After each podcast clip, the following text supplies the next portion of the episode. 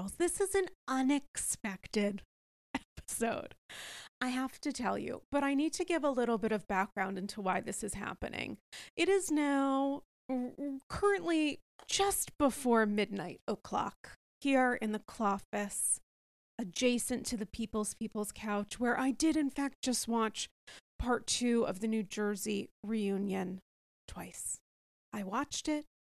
I yelled at Damian Bellino over FaceTime for about an hour about my thoughts on the reunion, attempting to sort of yell at myself. Um, and then watch the reunion. Yes, that's correct, a second time. And here's the deal with this week being an independent podcaster, slash content creator. Um, although I really err on the side of podcasting, uh, welcome to seven years in, the seven year itch, as it were, um, is that oftentimes there's a lot going on. And as you guys know, Andy's Girls started and is technically, I have been told, still a podcast based in many ways in discussing the psychology behind the Real Housewives. Now, spoiler alert Vanderpump Rules is, in fact, not actually a housewives show. And yet, you may have noticed that over the last several weeks to, I guess, technically three months, many of the episodes have focused on the Scandoval. And that's a two parter. One, this is a conversation literally everyone in the country and also world is having. If it's trending and continues to trend on CNN and the New York Times continues to do profiles of those involved and Variety has one update after the other, as does The Hollywood Reporter with yet another update exclusive interview with Alex Baskin as of today slash tonight. This is a conversation that is unavoidable, let alone for any number of Bravo content creators. The number two part B slash C E X you know, um, apostrophe other characters that are special that don't matter here is that I'm genuinely obsessed with it. And oftentimes I just kind of go with my gut. AG is a stream of consciousness kind of show. You'll know that there are episodes where we might talk about something that happened on a Housewives episode six years ago, or a season, or a person, or a feeling for about 45 minutes. And so, for better or worse, many of these episodes have, vo- have focused on VPR. And I acknowledge that, you know, if you are an Andy's Girls listener, a housewife fan, and um, not a VPR viewer, I can totally understand how sort of perplexing it might be that a, a number of these AG Classic episodes have focused on VPR. And while I'm so excited, AG is expanding with taking it personally, talking about things in and outside of the Bravo universe and the Housewives canon, that is not necessarily helpful to people who are, in and of themselves, housewife viewers. So I first want to acknowledge and thank those of you who are AGs, who are housewife super fans, who are like, still listening to AG episodes that have been very focused on the Scandoval. And I have to acknowledge that history taken place the last several weeks with that finale episode. And thank God we can kind of be put to rest with part three of the reunion airing tomorrow. And I'm thinking to myself, AG is typically two episodes a week. We have Taking It Personally, which I'm very excited about. New episode will be out on Friday. Um, but how am I going to discuss everything else happening in the Bravo universe when I technically only have one episode left potentially of AG Classic. Noting the Orange County premiere, I have been told is still happening tomorrow, even though I truly think everyone in the entire universe is going to be talking about the last five minutes of Vanderpump Rules and also talking about our reactions to the last five minutes of Vanderpump Rules and talking about our reactions to our reactions of the last five minutes of Vanderpump Rules and Orange County allegedly is still planning to occur. And then tonight's New Jersey reunion happened. And I have to tell you, I know there are a number of people, beginning with Andrew Cohen, who are tired, essentially in spiritual duress about the Teresa Melissa Mishegas. But I need to say that I think this seemingly emergency episode of AG needed to exist because knowing that VPR is soon upon us, and Lord knows that's going to be a big topic of conversation, and also hashtag I stand for Shan, I think New Jersey deserves just a little bit of individual time. And I say that having just watched the episode twice, discussing it on Instagram stories, essentially recapping the entirety of that episode with my live reaction to what I watched took place. And I thought it was a wild episode. And so, potentially, perhaps the scheduling of AG Classic, bear with me over the course of, I would say, probably the next 10 days, because you guys might be getting a couple extra bonus episodes. And Lord knows what I'm going to share on the AG Patreon because there's so much happening. And I think this week, especially with Orange County, allegedly Atlanta is still continuing. Apologies. I, they're not giving me a ton, not getting a ton to organically feel inspired to discuss. Here we are at episode five, still quite a season ahead, but um, I'm watching it. I hope I get some sort of attendance certificate there. Um, over in Atlanta. Uh, but with Orange County happening and what could potentially be a, a good episode, or at least an episode that I am going to want to discuss because of Tamara's return. And again, hashtag I stand for Shan.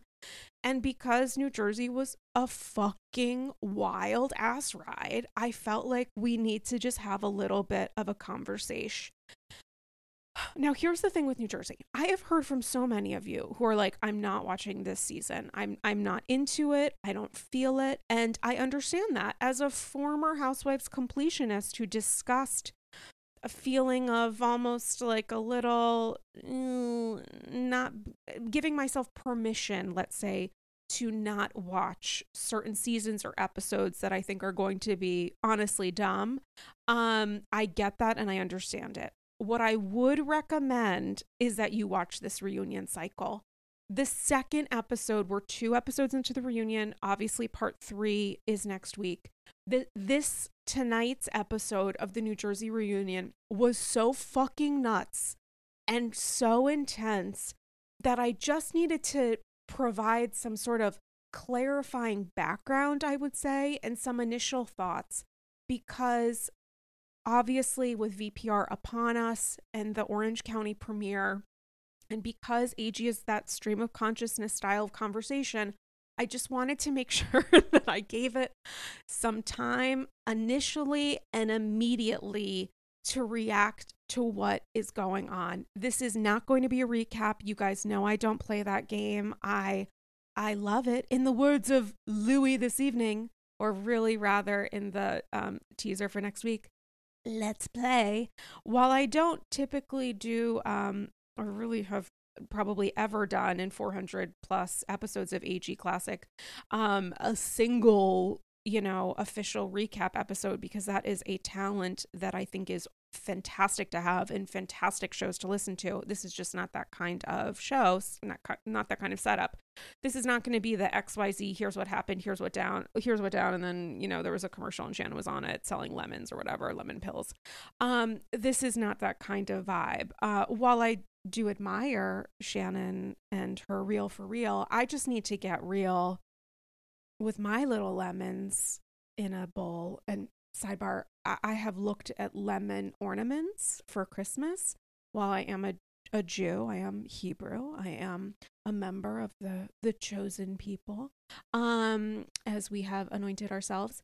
Uh, I don't have any Christmas ornaments, but I truly did look at the most beautiful lemon ornament during this past Christmas season because I love Christmas ornaments. I love the Christmas season. I love looking at the holiday windows on Fifth Avenue. Um, I love a little Merry Jewish. I'm very into it, even though I do not have a Hanukkah bush. But I did at one point look at a lemon ornament and I thought to myself, can I afford to get nine of these in a bowl? And I do have a bowl. I was honored by my alma mater a couple years ago um, as a young alum, and I carry that with me. Uh, less so because of the honor and more because they said I was young. Um, and so I thought to myself, can I put nine of these in a bowl? And it was just too expensive. And they were actually kind of big. And I feel like as a stan of Shan, is one lemon ever enough? Can I can I do that to my queen? Shouldn't I follow her counsel? You know, the energy that we have felt through the seasons.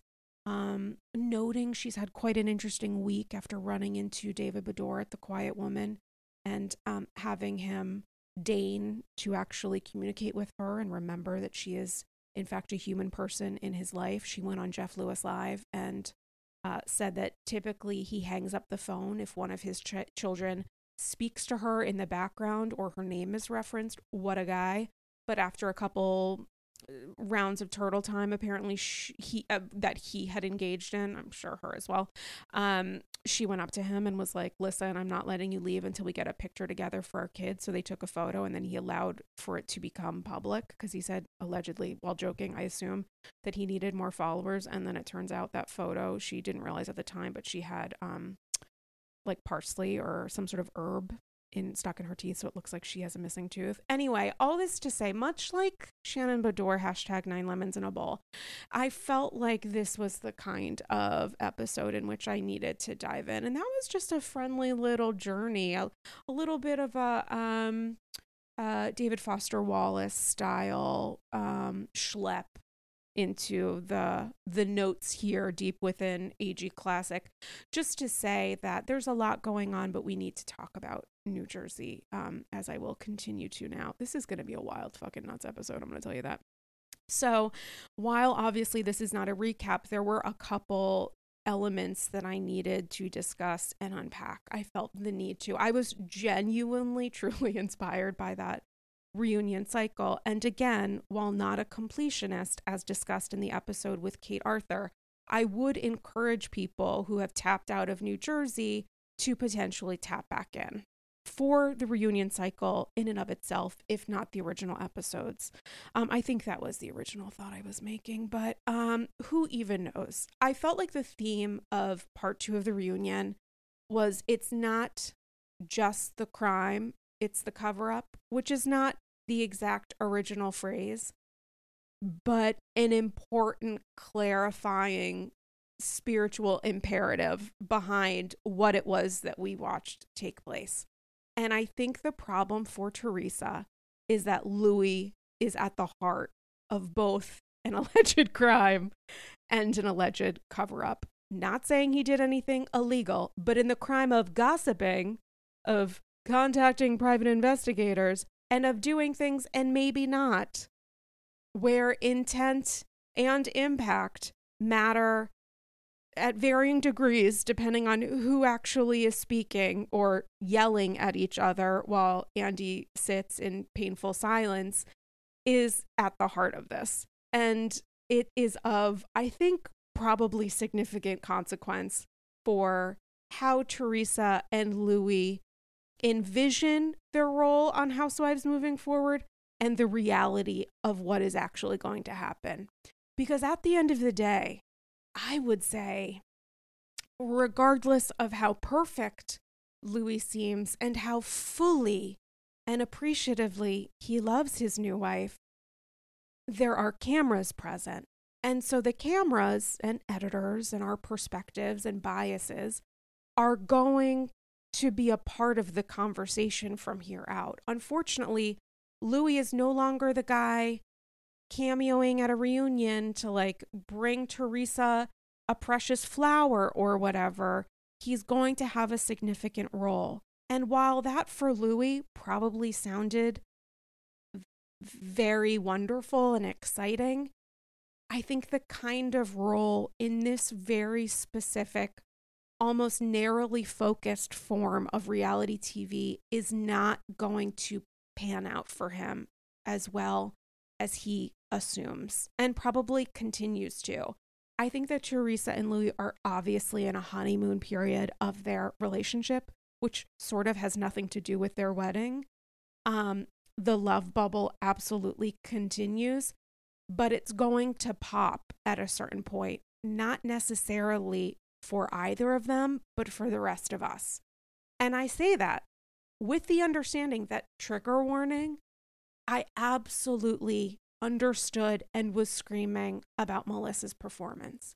Now, that might be difficult for any three to four tree huggers who are still remaining able to listen to AG Classic after years of conversation about Teresa.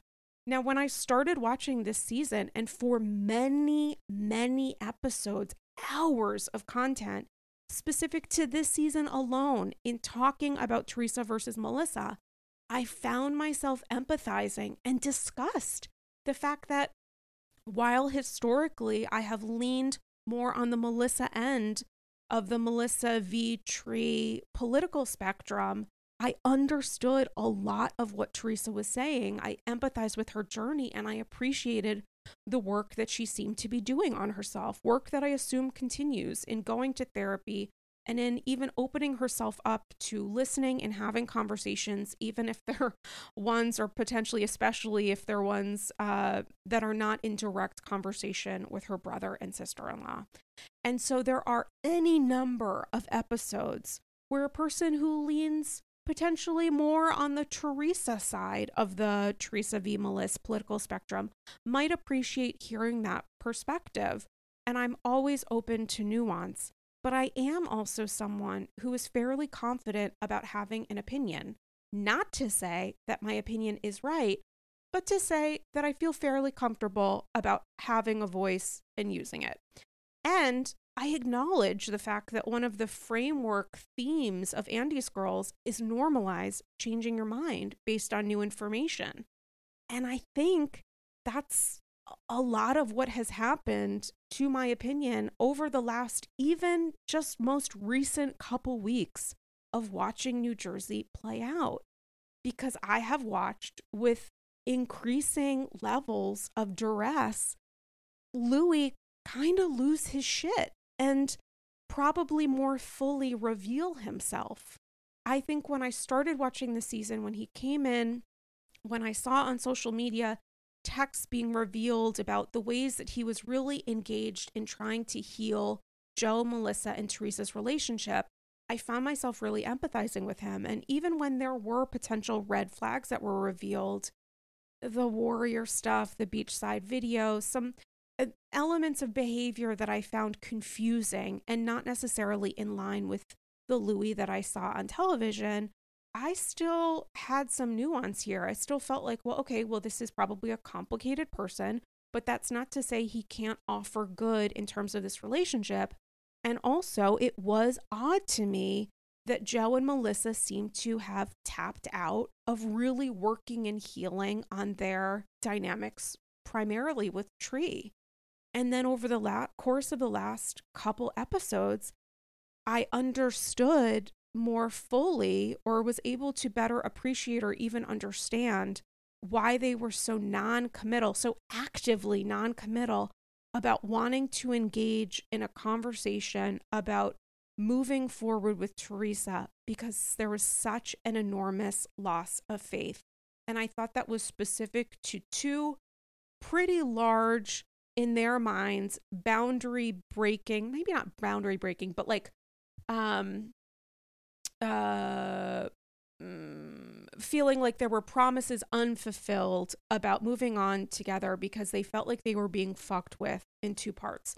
One is this pre-recording pre-filming private meeting between whomever according to whomever you believe either luis and joe or luis slash you know half orchestrated um uh scheduled by Luis and Tree or you know Joe and Luis and Tree there for some of it. This meeting in which it was shared to Joe that his wife was potentially stepping out. Now if you are listening to Joe, Melissa, who wasn't there but heard about it shortly thereafter, or even Jen Aydin's responses to that meeting, Joe was very, very upset about what he was told. According to so far Teresa's explanation of the meeting, we haven't heard fully from Luis about that yet. I'm sure we will next week. The meeting was not intended in which to have some sort of intervention style conversation with Joe where they were informing him that Melissa was cheating, it was just to tell Joe that Margaret was a bad friend and that there were rumors that were being spread by Margaret and possibly Margaret's former best friend, new nemesis, Laura, about Melissa potentially making out with someone in a car, except that then became uh, allegedly, according to what Luis allegedly told Joe, a series of affairs that definitely occurred. If you ask Teresa so far, representing herself and her husband, the conversation was only to show that Margaret was spreading information. If you ask Joe or Jen Aydin, who talked about Joe's reaction to this on the new uh, part two of the reunion episode, it was to share that Melissa was a bad wife, cheating on her husband, engaged in potentially multiple affairs. Now, the fact that Gia called Joe after this meeting and, according to Melissa and Joe, said, You can do better than your wife, that would seem to support their version of events that this conversation was not intended to protect Joe and Melissa from Margaret's rumors. It was intended to tell Joe, warn him, share information, try to convince him to leave his wife, or just tell him that some really intense bad stuff was going down. And that is problematic because, as Melissa referenced repeatedly, and I thought effectively on tonight's episode, if that conversation happened only because they were warning Joe and Melissa about these fake rumors they didn't believe, why wasn't Melissa asked to attend? Why wasn't she present?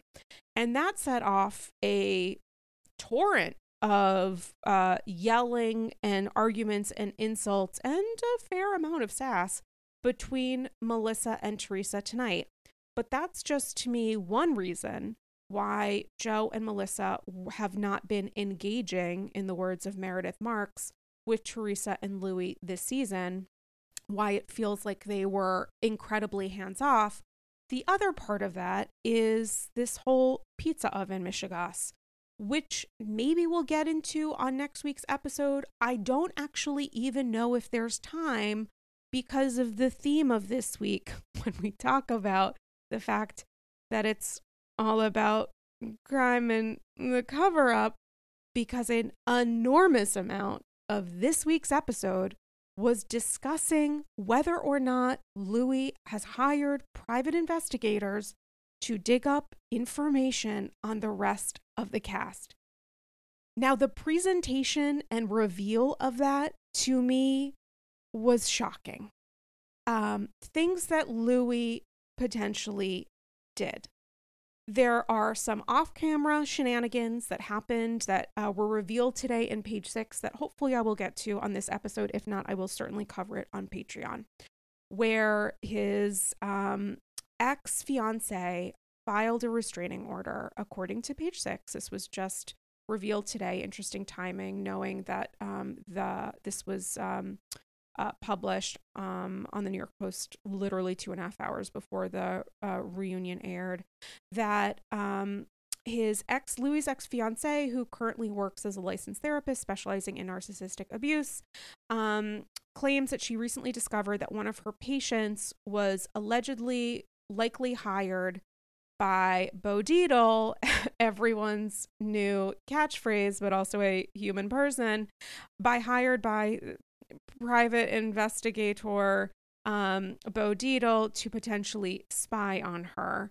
Um, this was a person who used an alias, um, which was then traced to, I guess, their real name, which apparently is someone who may actually be on Bo Dietl's team. And uh, had these uh, therapeutic sessions with his ex fiance, now a licensed therapist, where this seemingly uh, real person patient was asking a lot of information about the therapist's relationship with Luis, her ex.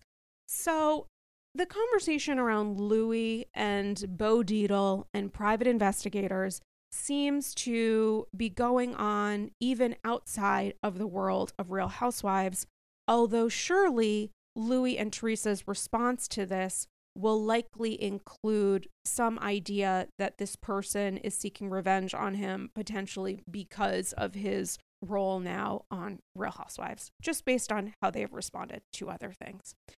So, the conversation around private investigators and Luis is seemingly happening in real time outside the Housewives universe, but obviously, this news about this restraining order is going to likely um, be posed to other cast members because of what's happening on TV. So, allegedly, this is all Mishegas that's as of now not being discussed on camera since it was filed today, or at least announced to us today, um, an off camera shenanigan involving Luis and a private investigator. So there's that.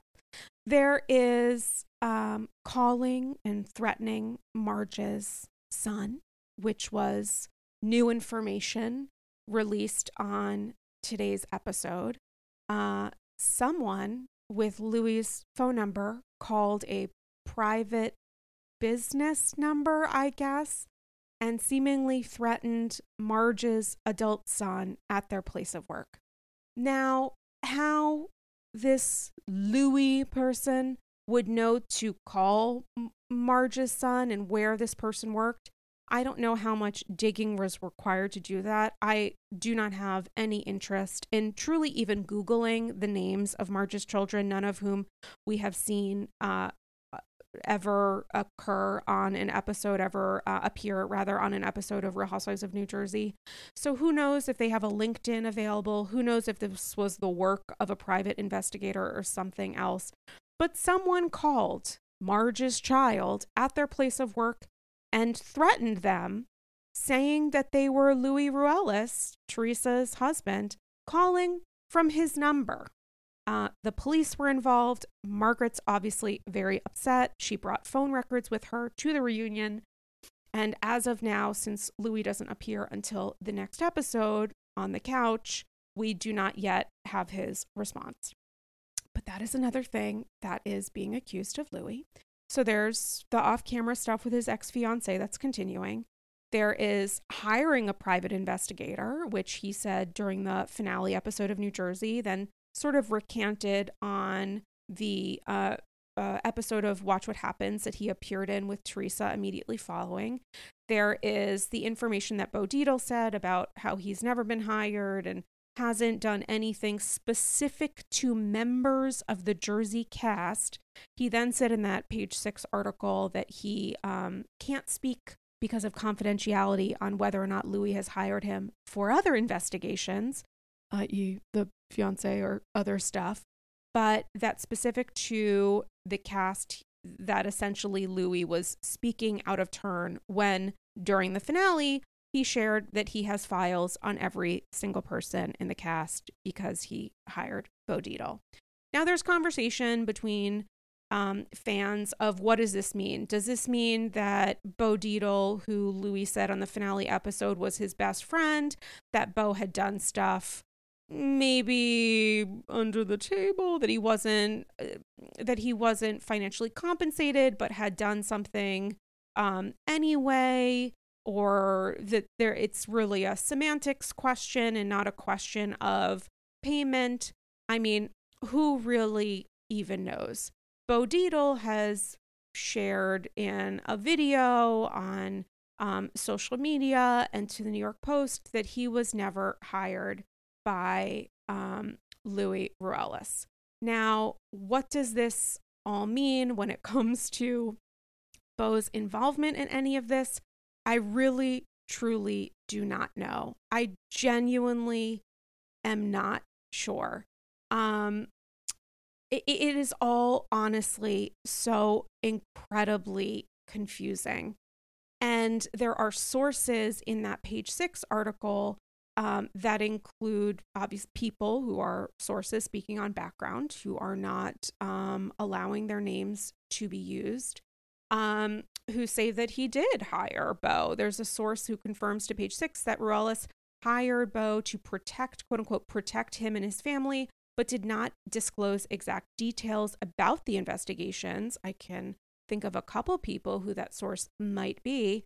Um, but Bo Dietl himself says that he was not hired to investigate any of the housewives, housewives specifically, and reiterated that he, this is straight quotes, again reiterated he has never looked into any of the Bravo celebrities, but declined to confirm or deny allegations pertaining to the ex fiance. He said, This is a direct quote We were never hired by Luis Ruelas to do any backgrounds on any cast members from the Real Housewives of New Jersey. As far as whether he hired us for imp- potential private investigations, that's confidentiality. We've been in business 38 years. We're a very professional private investigating company, and everything we do is through the laws, and everything we do is above any kind of negativity. I assume he was on a phone call when he shared that quote, and it was not, um, you know, grammatically put together in a way that I think would be um, ever so eloquent. But also, I don't think Bo Dietl is being hired because of his linguistic capacity, but because he can find dirt on people in which dirt is uh, found. And look at me saying things in sentences that maybe or maybe maybe not make sense. Now, the I would think thing that thing the here I am talking about sentences and I can't talk. It's after midnight. What do you want from me? The word that I think people are going to focus on is hired. When he says we were never hired by Luis to do any backgrounds on any cast members, I think that some people are going to say, not necessarily as a conspiracy theorist, but maybe what does hired mean? Does hired mean he wasn't paid? Do those folders exist? And what does it mean, by the way, if they don't? What does it mean if Luis, as he tried to walk back and watch what happens live after, didn't actually have any files? What does that mean when he's saying that that didn't occur and he was speaking out of turn when he was upset because he was upset? When during tonight's reunion episode, there were examples of cast members saying that their relatives have been contacted as a direct result of these quote unquote folders, these investigations taking place. It is very hard to be in Luis' position saying, I did this thing, I didn't do this thing, I have no idea why actions occurred as a result of this thing, and also I did do this thing. And that is what we watched happen over the course of 44 minutes plus commercials. So, back to the things that Luis allegedly did off camera shenanigans with his ex fiancee, hiring a private investigator, which might be Bo Dietl. And by hire, we don't know that he was financially compensated, but also financial compensation did come up in one of Teresa's responses supporting that idea. So, who the fuck knows? Calling and threatening Marge's child, being unprofessional with Frankie Jr. That came up in an um, previously unseen scene between Frank Sr. and Joe Gorga, in which Frank discussed the fact that he was, I would think, bewildered by the fact that little Frankie, Frank Jr., Frankie Jr., also known as Frankie, um, also known as like the hot son, uh, was um, confused by being ghosted by his then boss, Luis. That Frankie, who, as we had been told at a certain point, was working with Luis at his financial impact company. I don't even know what the fuck you would call it. Um, lead integration, management, creation stuff, etc., whatnot. That he had been told that, or had discovered that Luis was closing down shop on that company and then and who even knows if it was a lead generation company or another company i'm very confused. And then couldn't get Luis on the phone that he was essentially being ghosted by this man and didn't know what to do and if he still had a job. Now frank came into the reunion very hot about that um, in addition to potentially being investigated by bo dietl or someone else. So we are not quite sure about the reasoning that we are going to hear um, relating to why Frankie was ghosted by Luis, but I'm sure there will be some sort of um, uh, excuse given on the next episode. Back to other things that Luis did. possibly getting involved with Rachel Fuda's son's biological mom, who was contacted, whose place of residence, um, I believe that she is currently away at camp, or maybe not, was released or revealed, and that there were obviously that information was shared by someone who, according to Rachel and John Fuda, was led to Rachel Fuda's son's biological mom because of the work of a private investigator. Obviously, another thing that Luis did, having this conversation with Joe about repeated affair rumors and not telling Melissa. Now, the oddity about that moment, and again, the theme of this being it's the crime, but also the cover up, is the two parter. It's about the Melissa affairs and about the private investigator. And the response to the Melissa affair rumor was again another release of information. It turns out that Jen Aydin had told Melissa about these rumors that Marge or Laura or Marge and Laura, depending on who you believe, had discussed or created or were spreading um, before filming began, or at least off camera. This was new information to several people in the cast, and seemingly Andy and most definitely Danielle, because what we watched over the course of this season was Jen Aydin referencing these rumors, being the person to the first person to bring them up on camera and tell Danielle, and in Jen's words at the reunion, telling her because she sort of didn't want it to be discussed on camera or something. Um, and seemingly obviously, Danielle was used as a little bit of a scapegoat or or really more obviously as a pawn in a setup so that Danielle would be told, I don't even know if any of this makes sense, but also this is why you need to fucking watch up 2 of the reunion because it was absolutely goddamn nuts. So essentially, in a nutshell, there were these rumors that Melissa made out with somebody in a car or whatever. And prior to filming beginning, there was that private meeting between Joe and Luis and maybe also Teresa.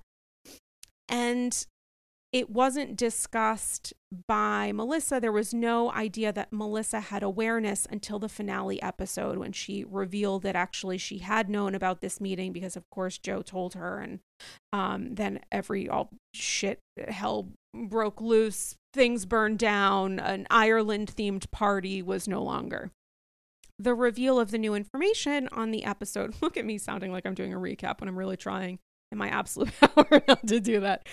In this reunion episode, it was revealed that, in fact, Jen Aydin had actually told Melissa before the season began, or at least off camera, about these rumors.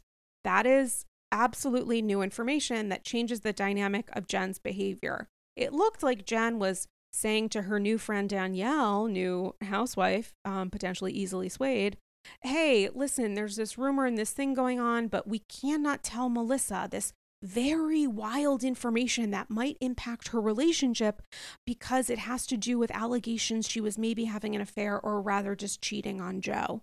This wasn't a Scandoval, it was a Melissa Mishegas. So there was something happening, but we can't tell her wink, wink, but we're on a TV show and there are high stakes. What are you going to do with that information? Danielle responds, Oh, I, I think she should know that there's this stuff being said about her. And, and Jen Aydin reacts with shock. Oh, oh my God. Well, I mean, if you want to send this and share this information with Melissa, I mean, I wouldn't recommend it, but who am I to stand in your way? The other reveal of information related to that is Jen Aydin said on camera privately to Danielle, I think during the Ireland trip, that Teresa believes those rumors.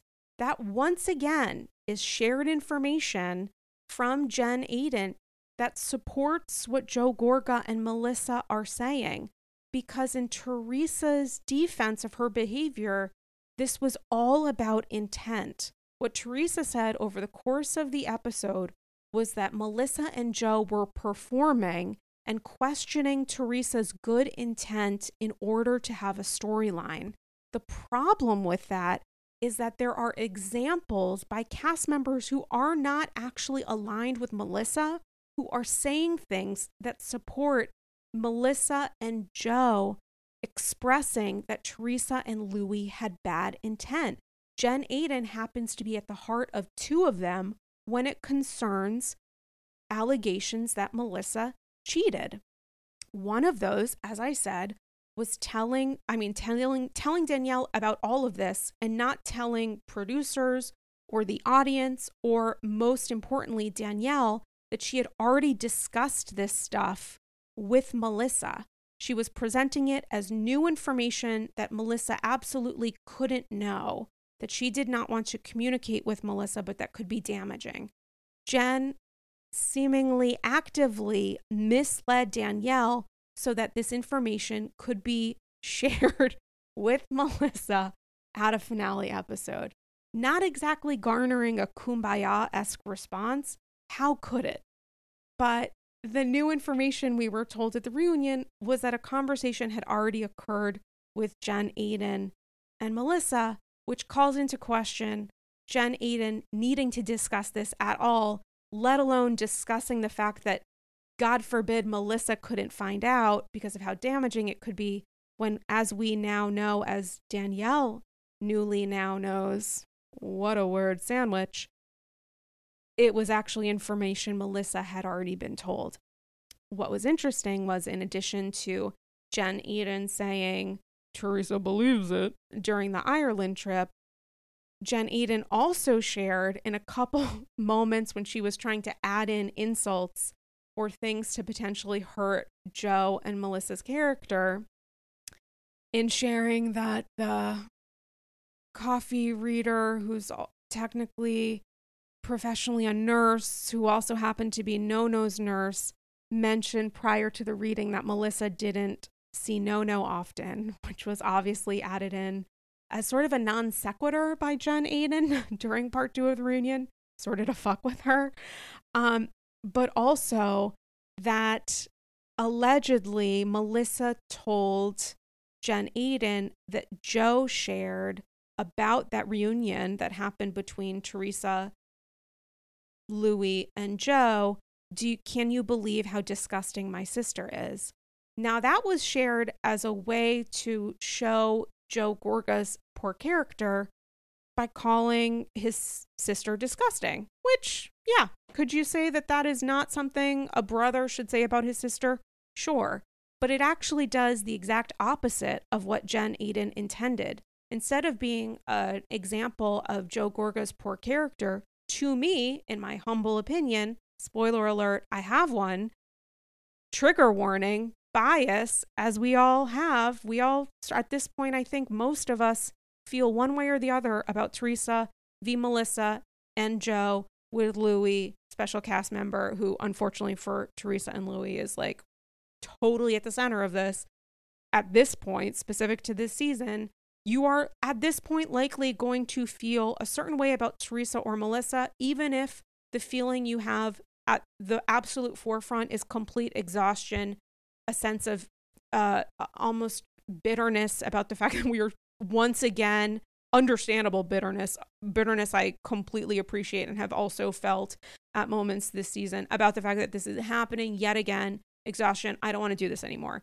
There is a pretty good decent likelihood that even if you feel that way and haven't watched these episodes you probably still have an opinion based on a decade of watching teresa and melissa's behavior so, in hearing that response from Jen Aydin, certainly there is a feeling here that some of Jen Aydin's efforts are not necessarily panning out in the way she absolutely more than likely intended. What's also interesting is that the reveal of information, while possibly new to Andy and most obviously new to us, is not actually new to other people on the couch. For example, it seemed like the vast majority of the couch of the cast rather sitting on the couch on their people's people's couches. Um, I'm not really honestly, I thought that was a fabulous set. But anyway, that the reveal of information about Margaret's son possibly being harassed by someone calling from Luis's number saying that they were Luis Ruelas doing things that seem to only potentially um, relate to Luis or um, benefit Luis, which is an important part of this, was not new information to the people on the couch. I was very confused by Teresa's responses to some of these reveals. We have seen Teresa lose her shit over arguably a whole lot less.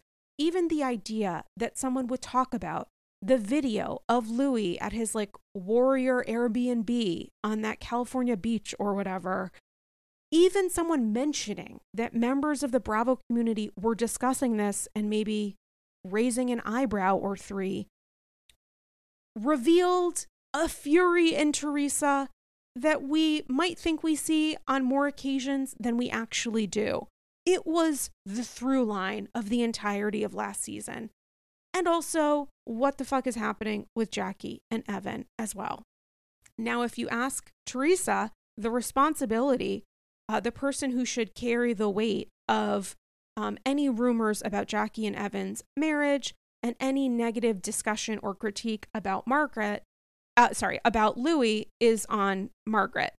Teresa attempted repeatedly to equalize and equate the idea of Luis working with private investigators as the same thing as Margaret maybe getting DMs from Bravo content creators, talking to her former best friend Laura, and gossiping. Now, this gets into the idea of an arsenal, which was a through line of this season, something that pissed Marge the fuck off. The idea that um, cast members would be saying that Marge brings with her an arsenal, which is to say that she always has some sort of weaponry based in words, that she's always keeping some sort of gossip or maybe insults or um, the release and reveal of information in her back pocket that she will use accordingly. One could argue a primary example of Margaret's arsenal is saying on camera that she heard that Bill Aydin had had an affair, which was another significant portion of the reunion I will not discuss on this non recap episode of Andy's Girls because the Luis shit is so fucking complicated and I still have a few more things I have to address. So there was a, a seeming equalization of um, Margaret gossiping, you know, trying to do some producing work spiritually or otherwise, literally at the end of the day, and equating that with hiring a private investigator and also possibly making threats to children of uh, existing cast members. Ciao, AGs. I am speaking to you right now from Rome, Italy, where I am having a little bit of a European adventure. While I love the city and have had so many unique experiences to historical sites, the Vatican, we went to the Pantheon earlier today, there was a little bit of a hiccup in the apartment that we're staying in. And while I really enjoyed getting to know Fabrizio, the owner of the flat, there was a little bit of a language barrier because I unfortunately do not speak any Italian, even though I have watched The Sopranos all the way through at least three times. And this is where Rosetta Stone comes in. What would have helped me enormously in traveling abroad would have been brushing up, also known as entirely learning, the language of Italian. It could have broken down barriers in conversation with Fabrizio. And I also think speaking the language of the place that you're in is a sign of respect to the locals. It's also the ability to fully immerse yourself in the experience. And me not knowing any Italian, apologies to my grandpa Reno, who did make pizza from scratch, it would have been an incredible and even more incredible, memorable experience Rosetta Stone is the trusted expert for 30 years with millions of users and 25 languages offered, including Spanish, French, Italian, that's right, German, Chinese, and even more. Rosetta Stone immerses you in so many ways. There are no English translations, so you can really learn, listen, and think in that language you want to learn. It's designed for long term retention, which is especially helpful for me because while this is my first trip to Italy, I really truly hope it won't be my last. The lifetime membership that Rosetta Stone offers has all 25 languages for any and all trips and language needs in life. That's lifetime access to all 25 language courses that Rosetta Stone offers for 50% off. Don't put off learning that language. There's no better time than right now to get started. For a very limited time, AGs can get Rosetta Stone's lifetime membership for 50% off. Visit rosettastone.com slash today. That's 50% off unlimited access to 25 language courses for the rest of your life. Redeem your 50% off at rosettastone.com slash today today. Ciao! Hey AGs, are you ready to add a touch of luxury to your home, just like the Real Housewives? BCC Villarosa, OBS. Introducing Home Threads, where style meets comfort for the ultimate glam experience. Picture this Chic furniture, one could even say chic c'est la vie, that mirrors the elegance of your favorite housewives' mansions. With exclusive designer collections and a curated selection, HomeThreads.com has everything you need to make your space as fabulous as the housewives themselves, and always at the best value. Unlike Joe Gorga's initial attempts at windows, perhaps. Now, I have to tell you, I know that Padma is no longer on Top Chef, and may her memory be a blessing, but nothing has made me feel better prepared to host future seasons and potentially even iterations of Top Chef Upper East Side Edition than the Henckels clad 10 piece stainless steel cookware set in silver that I got, along with a two piece stainless steel ceramic nonstick fry set from Zwilling, thanks to Home Threads. It makes me feel like I am finally ready to be a top chef one egg over easy at a time. They're gorgeous. They look great in the apartment. For someone like me who lives in New York City, which with a very small space, what I have in my kitchen is important because guests who come to visit me see it. And I'm so, so thankful to have discovered Home Threads because now I feel fully prepared to make eggs a la francais. Head over to homethreads.com today and live your best Real Housewives life. Go to homethreads.com slash Andy's Girls and get a code for 15% off your first order. Again, that's homethreads.com slash Andy's Girls for a 15% off code off your first order. Home Threads. Love where you live. And the problem with that, and the problem with Teresa's response to Melissa and Joe's upset about those cheating allegations is that her hypothesis, which I think a lot of people could potentially agree with, is that Melissa and Joe were manipulating their reaction to that meeting, for example, as storyline. That the only reason they were upset was, in Teresa's words, because they were looking for an excuse not to go to the wedding or because they were sacrificing their relationship with Teresa for storyline or plot. This is an existing critique that continues to go on in the Bravo universe by people who lean more on the Teresa side of the political spectrum, uh, certainly tree huggers, or maybe people who do man- maintain a place of neutrality or rather nuance in saying, I maybe don't fuck with Teresa or Melissa, or I fuck with both of them because there are aspects of this that I understand and potentially agree with. I'm not going to say that to say Melissa and Joe are overreacting as storyline is inaccurate.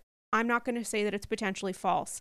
But the problem with Teresa making that argument is according to the reveal of information that Jen shared while trying to defend Teresa, or rather malign Melissa, which can do both, uh, Joe was genuinely upset that he said in that private conversation between Melissa and Jen Aydin that he called his sister disgusting and said that what she did during that meeting was gross. That you know, uh, the the fact that Gia called and and told Joe you can do better. It sounds like he was very very upset not only about the way that that information was presenting to him, but that there was no respect to his wife who was not present, which is a very very very significant part of this. And that to me contradicts the way that Teresa is framing some of this action as only being examined through the lens of Melissa and Joe's intention. That if Melissa and Joe had malintent, that takes away from any action that could possibly be done. That one has to look at that private meeting that Melissa wasn't invited to, any of these private investigations or anything else, that only happened either as a chain reaction to someone else's behavior, most obviously Melissa and Joe, and also Margaret through the vessel and vehicle of Laura or Margaret in and of herself, that some of this stuff was either equal to other cast members' behavior done as a chain reaction, or more confusingly, didn't actually occur. And I bring that up because I need to circle back to the Rachel Fuda reveal that her son, who we watched her go through the potential adoption process over the course of this season, who she revealed during the reunion episode, she has since adopted formally, that her son's biological mother was contacted and potentially information was shared because of a private investigator. Teresa's response to that reveal was confusing, noting that her response to the Margaret Josephs reveal that her child was con- contacted by someone who said that they were Luis calling from Luis's phone was confusing because the way that she reacted to both was inconsistent but also not surprising. According to Margaret Josephs, the police have been contacted. There's been a process that's taken place. She called Dolores, very, very upset. And Teresa's reaction to this was uh, inconsistent with her character previously when she denied that either activities had happened or she denied any kind of negative characterization characterization of Luis as anything other or even question of Luis or concern about Luis was anything other than a directed attack against Teresa herself. So when Rachel Fuda brought up, again, I really truly hope that any of this makes any kind of sense. But also, this is why, spoiler alert, you need to watch this fucking episode.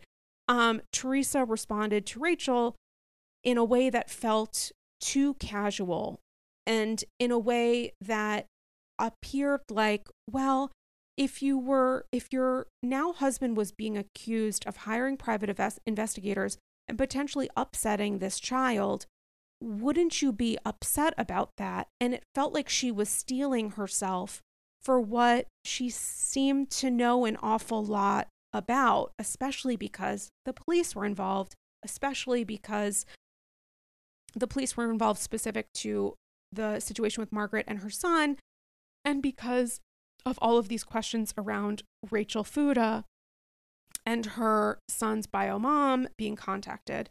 So Teresa did a couple things. She reacted very casually. She compared it to Margaret gossiping. She also said it didn't happen. She then said the only reason that Margaret hasn't hired a private investigator is because she didn't have the money. And again, said Margaret was the reason all of this occurred. Now, there's a big difference between the um, uh, trying to get information privately and publicly. To me, maybe not to Teresa, most obviously not to Teresa, according to repeated statements over the course of this reunion cycle so far. Teresa believes that, for example, pulling this out of my ass, calling somebody in Paramus or whatever and saying, Oh, do you know so and so? Have you heard this thing? Or a friend of mine told me uh, something or other, yada, yada and having a shoot the shit conversation or having a turtle time or whatever else with people you know or might not or ha- engaging in conversation maybe with people in and outside the Bravo community, content creators or whomever else over Instagram DMs or something is the same thing as hiring a private investigator, paying this person or not to procure information that affects family members of cast members in a way that to me is very different from even what's going on with Jen Aydin and her family, not to take away from the impact of the reveal of Bill's affair on Jen's children, which is ongoing and complicated and um, difficult to even hear about because it's upsetting. Uh, but to go through the process of engaging with a private investigator is just different. It's different. It's different to engage with someone to do that kind of work. And I think Teresa understands that, even though she says she doesn't, because she repeatedly said that these things didn't take place. But the difficulty with that is that she also seemed to say, well, my husband has the money to do this and you don't. If this thing didn't happen, we wouldn't be talking about the cash used in which to do it. And while Bo has shared publicly that he wasn't paid for any potential folders relating to specific cast members on NJ, that doesn't mean he and Luis haven't engaged together on other investigations. And I also don't know the impact of investigations or communication or contact with members uh, of the cast's family, people who are not actually actively on the show, including adult children of cast members who have until this point remained private. It is really fucking confusing. Teresa's reactions were very, very confusing. And a lot of this, I really, this might be upsetting to people who are Team Melissa. I don't, while Teresa needs to be held accountable for her behavior, as does Melissa, as does anybody else in those couches, and LOL on any of that actually occurring, so much of this is connected to Luis himself that I have to wonder like, with Marge gossiping about X, Y, or Z or, or doing things on camera that I may or may not agree with, would that happen regardless of Marge's like relationship with Joe? LOL of, of with Joe the plumber. Uh, of course, it's it's Marge. It's how she conducts herself, how she shares information, the way she talks and connects. With this stuff with Teresa and Luis, I don't know if that conversation with Joe would have occurred if Luis was not a part of Teresa's life. It's entirely possible it would have because it felt very, very similar to Strippergate and other examples we've seen of conversation about Melissa that's strategized when that stuff is shared on camera and off. So it's possible that that might have happened, but the majority of this is really not about the questions about Melissa's cheating it's really about these private investigations taking place. And there was an interesting moment when um, Marge was sharing that this uh, situation had taken place where her child was contacted at their place of work and threatened, where Teresa started texting on her phone. And that at, at a point, m- minutes later, um, there was a conversation around spoofing which Andy discussed. He said that there's some sort of, I think he called it a hack, but I forget, honestly. Um, another reason to LOL, watch the episode. That Andy said there's some weird thing that's been going on where members of the cast have received seemingly masked phone calls from what looks like other members of the cast. Like maybe it pops up in your phone, Melissa Gorga's calling, Andy press accept on the phone call, and there's dead air that it's not actually that it's some sort of weird tech manipulation or something else. Like essentially someone is trolling or who even knows what um, attempting to show that they are calling from a cast member whose name appears but there's nobody um, there when he answers the phone. And this has happened to several members of the cast. Teresa was very quick to say that spoofing has occurred. And she showed or shared that over the course of them even discussing what happened with uh, Marge's child, that she had actually received, oddly enough, in a fascinating uh, exchange of timing and the world, two missed calls from Margaret, who obviously hadn't called Teresa. She wasn't on her phone, She was accusing Teresa's husband of potentially harassing her child. Now, the fact that Teresa had just been shown texting and the fact that Luis, along with everyone else's spouses, um, were backstage uh, into kind of like um, uh, two little like individual groups of guys kind of groaning about Luis, and then I guess Luis shirtless, um, delighting in his presence.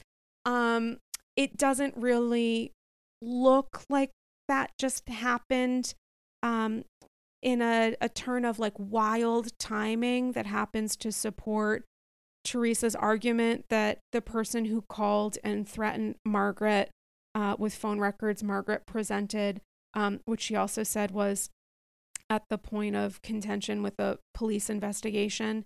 Um, and by contention, I mean evidence. Uh, that it didn't necessarily support Teresa's argument that, oh, look, because someone called me and it shows on my phone that it was Margaret, um, and that just happened randomly over the course of this reunion cycle, that means that the person who called uh, Margaret's child at work definitely 100% wasn't Luis.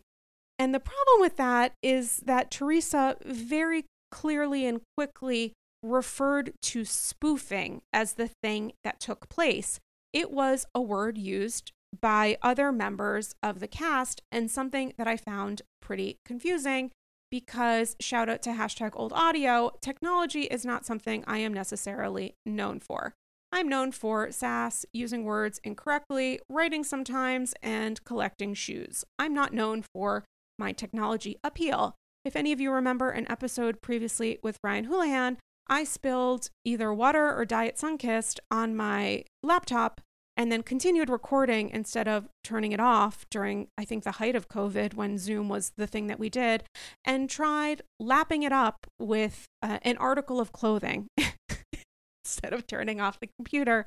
Rest in peace, by the way, that computer, which was in the process of dying while I pretended water helps it hydrate and makes it grow stronger than ever. A mother's milk, shall we say. Um, that is not, in fact, how laptops and liquids interact. Anyway, I did a little bit of a Google, um, again, noting it is now very close to one o'clock in the morning, but here we are at AGC span to the Computing Technology Industry Association, which is a leading voice and advocate for the 5 trillion global information technology ecosystem and the estimated 75 million industry and tech professionals who design, implement, manage, and safeguard the technology that powers the world's economy. Now, speaking of the world's economy, um, do you are you a member of the Andy's Girls Patreon? Because I really don't even know what I'm doing at this point in my life. as it is 1 a.m., and I Googled, how does spoofing work? Now, what CompTIA informed me is that spoofing happens when cyber criminals use deception to appear as another person or source of information. That person can manipulate today's economy, I mean, quite literally today, such as email services and messages or the underlying protocols that run the internet.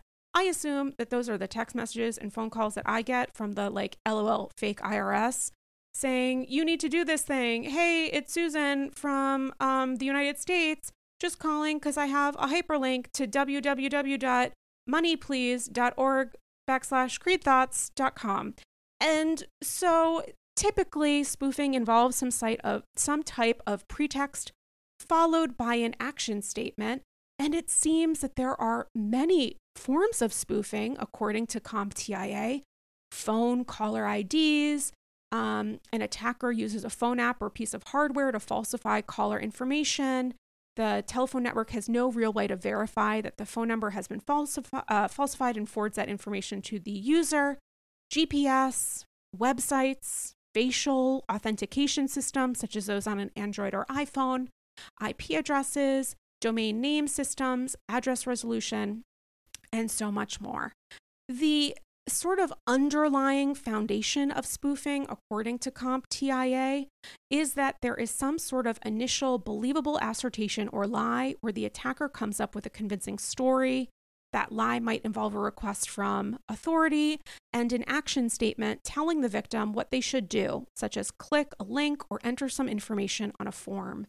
It might seem benign, but it is in fact uh, a way for information to be shared or stolen, including credit card information, bank information, social security numbers, um, and who knows what the fuck else.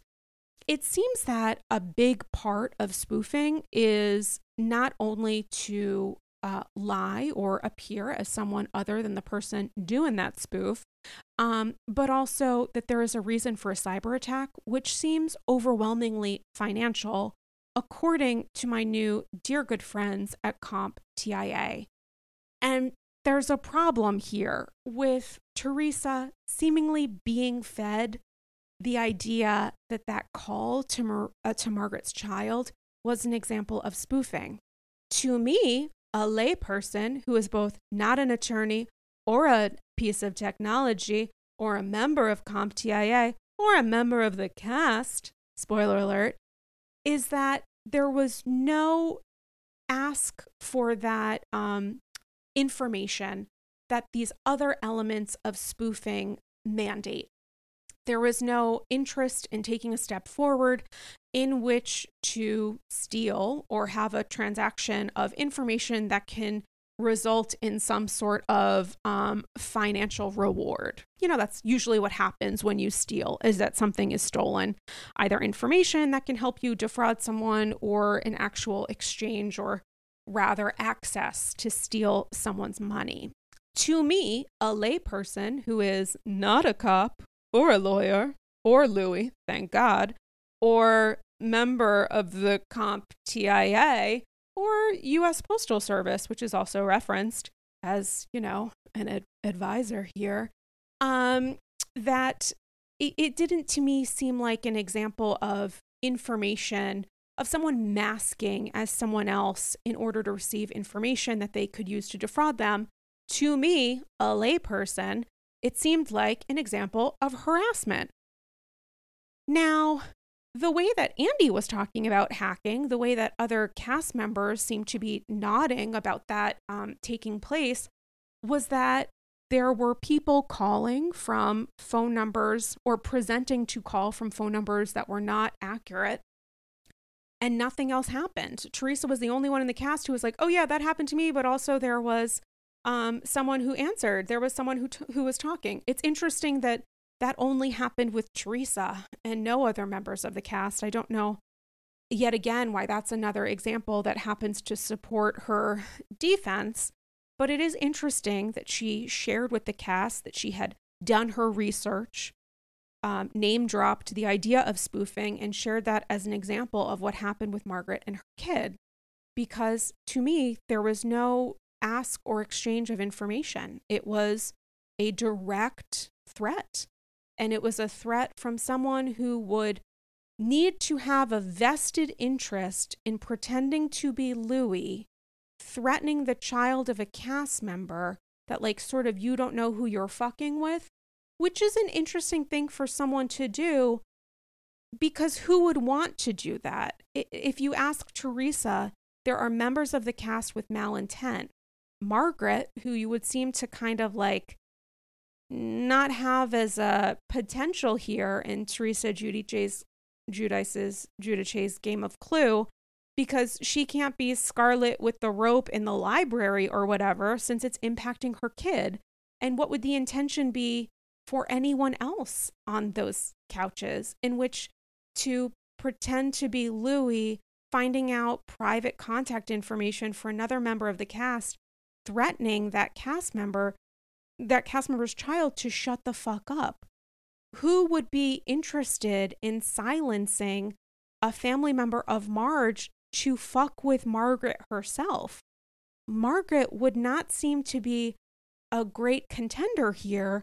And I don't know, apologies to the members of the Real Housewives of New Jersey, but I don't really see this as an ultimate game of inception where it's like inside the nesting doll and then inside the nesting doll and then inside the nesting doll is this other small nesting doll holding a sign that says I want to fuck with Luis Ruelas because why not? That doesn't to me appear to be um reasonable at this point. And I think, in terms of like reasonable expectation of what a result would be, that's where things to me with Luis are not entirely lining up. And that goes into the trailer for next week's episode when Luis Ruelas says, in an exchange with, I don't even remember who the fuck, probably Joe, let's play. He is inviting argument, um, conflict, and whatever else, and he seems to be enjoying it. It is a consistent exchange of behavior that matches up not always with the Luis he's portraying on camera, but all of these examples off. So when we're talking about it's not always the crime, it's the cover up, with Luis Ruelas, to me, it's both things. And the fact that there is this weird, odd, consistent thread throughout of this private investigator stuff, which is obviously the thing that's upsetting the majority of the cast the most and is connected with both examples from Luis' past of how he has behaved with other people prior to meeting Teresa, and also in Teresa's own acknowledgments over the course of this episode, an example of Luis' power and wealth that he has access to this. To me, it's not a question of can you afford it, but why would you want to? that to me is the stumbling block here. And it's the constant inconsistencies that are so frustrating. And while there are any number of people who you can see online dragging Teresa to absolute hell for her behavior over the course of this episode, I'm not even really doing that. I'm calling into question some of her responses, which don't make sense. But to me, they so obviously don't make sense because they're not true, but maybe they were fed to her. And I think the love bubble that she's in with Luis is so thick and so strong and so willful in Teresa's head that it always will answer with Luis being the best. It will always seem to support the idea that someone is coming to attack her, to bring her down, and they're using Luis as an example of that. The irony is that that defense is the thing she's using to say, oh, well, the private investigator stuff didn't happen, but it did, but it's an example of how powerful and rich he is, and you just don't have the money to do shit like that. But also, it didn't happen, but also, people are trying to pretend to be my man, but also, my man did these things. It like, it, it doesn't add up. And it's unfortunate that the way that she is trying to connect, sort of understandably so, allegations about Luis with the idea that people are trying to bring her down, most especially Margaret, uh, Melissa, and Joe, the fact that that is impossible to separate. And I think that is what is so maddening in trying to discuss Teresa or maybe hold her accountable but I also think it's something that I feel, and I know this is going to be like wild to some people to hear, but almost sympathetic about because I think she's being deeply manipulated by this man. There are red flags everywhere.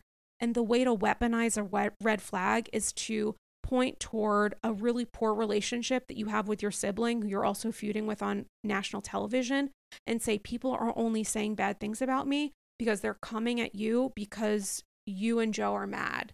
And that is to me an excellent way of troubleshooting if I was Luis and of potentially manipulating the situation. And you can talk about the myriad of examples he might have been love bombing Teresa and, you know, might not be great, spoiler alert. And while Teresa should be held accountable for her behavior, which was at many points mystifying over the course of this episode, I also think it's complicated. And I think the best idea for Teresa and Luis, who are acting as a unit, is to make it seem as simple as possible.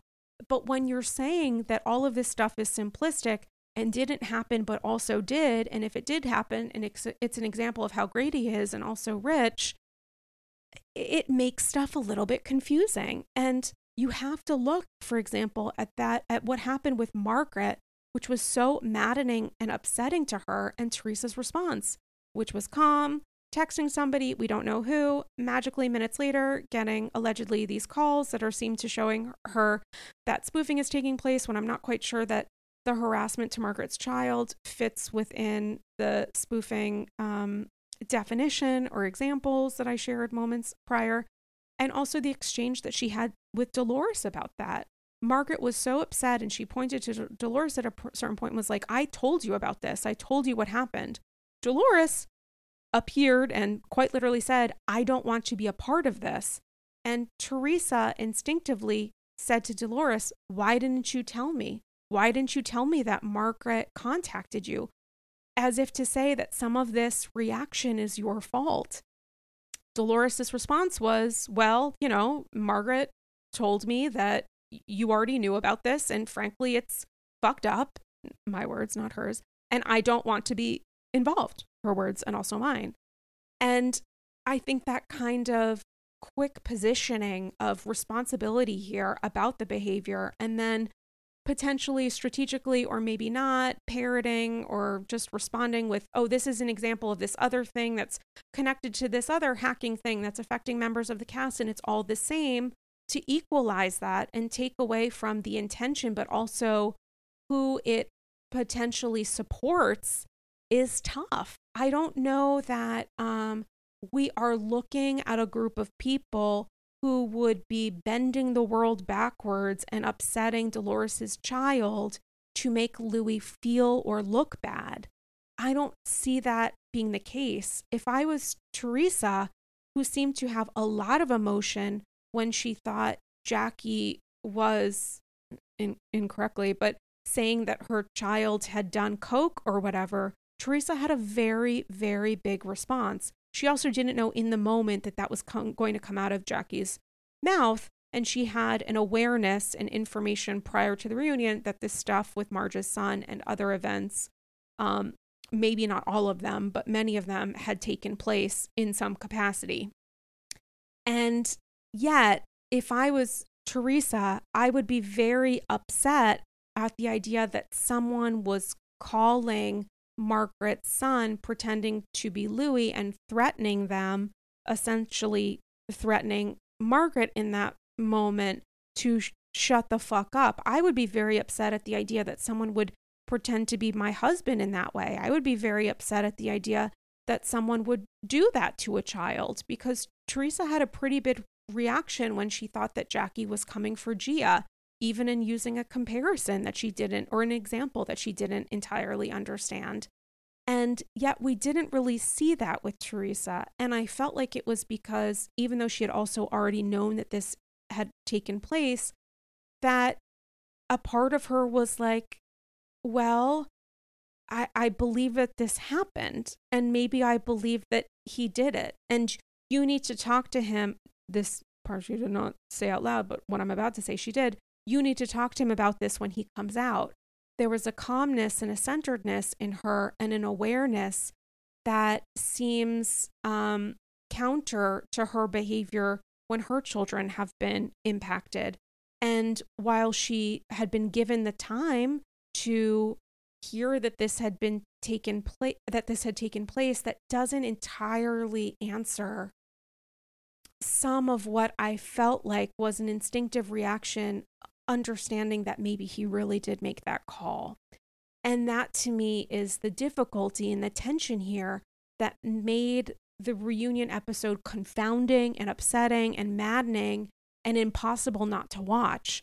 So that's why it is after one in the morning and I'm talking to y'all about this because it was so interesting and because thanks to being an independent podcaster, I can put out what is technically a bonus 80 minute plus episode of AG to talk about all of this because I do think it's fascinating and because it directly correlates with the thesis and foundation of AG, which is talking about obviously what we're watching take place, but the psychology behind it.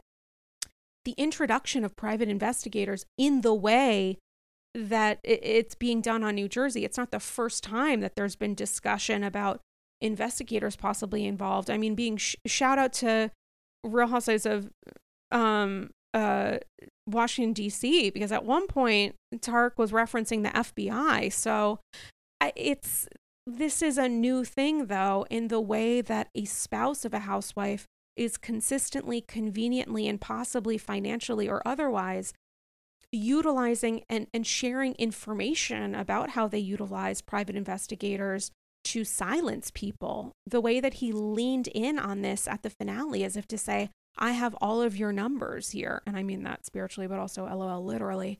I I know more that I can use against you than what I've previously shared. So I'm going to threaten you with that, with that promise or maybe guarantee, which he backtracked on, which what happens, and then someone doubled down in when calling Margaret's kid. It's all so fascinating and so wild. And it genuinely inspired me to like watch the episode twice and then hop on the AG mic here in the cloth because I just think it's so fucking nuts. And it's fascinating. It's the thing that makes The Real Housewives of New Jersey, for example, 13 seasons in, to me, and having an unmissable reunion. Something I can completely understand if you choose not to watch. My God, I mean, exhaustion factor factor times 10. But also, this is a really fucking wild week for Bravo. You've got Atlanta, you've got Jersey reunion part two, crazy shit going down. You've got Orange County, Tamara being back, crazy shit might actually occur. And um, LOL, VPR, what is going to be revealed in the last five minutes. And I felt like New Jersey um, needed the time to unpack some of this. I hope to discuss it on the next AG Classic with one of my favorite guests, but I also, because there's so much, um, and because I have the benefit of choosing to record an extra episode because I want to discuss it with you guys. Um, that's all thanks to being an indie podcaster. Speaking of indie podcasting, my God, join me in watching New Jersey next week because Lord knows when Luis and the guys are on that couch, it's going to be fucking nuts. Um, but join the Andy Girls Patreon. It's the number one way to support the pod. So I can hop on here in the club at one plus in the morning and talk about all of this. Um, being an independent content creator and trying to make this a full time thing requires a lot of time and focus and energy. And I'm so thankful to all of you, first off, for listening. If you've shared episodes or followed me on social media, there are so many free ways of supporting the podcast. Giving a five star focus on five star review on Apple Podcasts, the number one way to um, market the podcast to future guests um, and other potential supporters of the podcast, including listeners. Following me on social at Dame Galli on Instagram. Listening to episodes, thank you so much if you've made it to the end of this marathon uh, Mishegas event. Um, posting about episodes, adding me, and I'm happy to repost when episodes become available. Content and uh, um, commenting and engaging on social media about the podcast, maybe mentioning it to friends and fellow Bravo holics is a great way and a free way to support the podcast.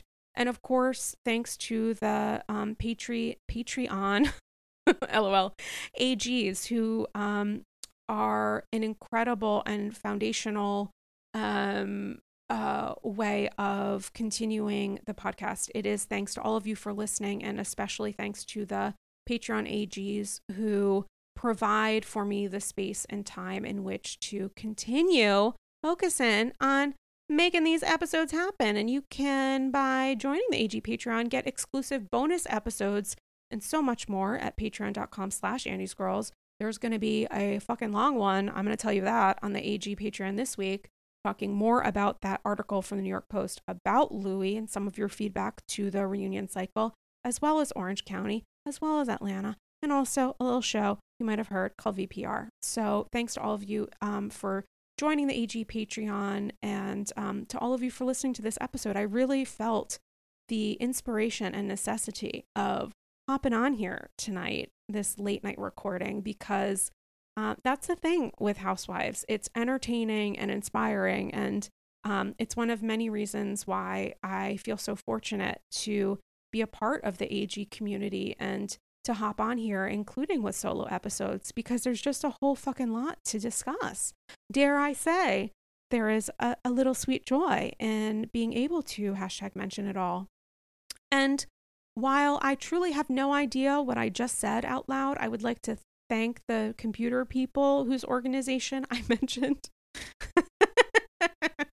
and those of whom I engaged with on Instagram while I was losing my shit watching uh, New Jersey the first of two times tonight. Speaking of, um, everybody, prayer hands with the VPR uh, part three. I assume um, spoiler alert, I truly, has anyone even seen it at this point? I feel like the editors are going to have blindfold over their eyes and are just going to beep, boop, boop, like punch some things on a keyboard. What we have been led to believe um, by information shared on social media and in interviews is that it's something, and in the trailer, is that this big part three reveal has something to do with um, the last five minutes of the episode and is information the cast doesn't know about.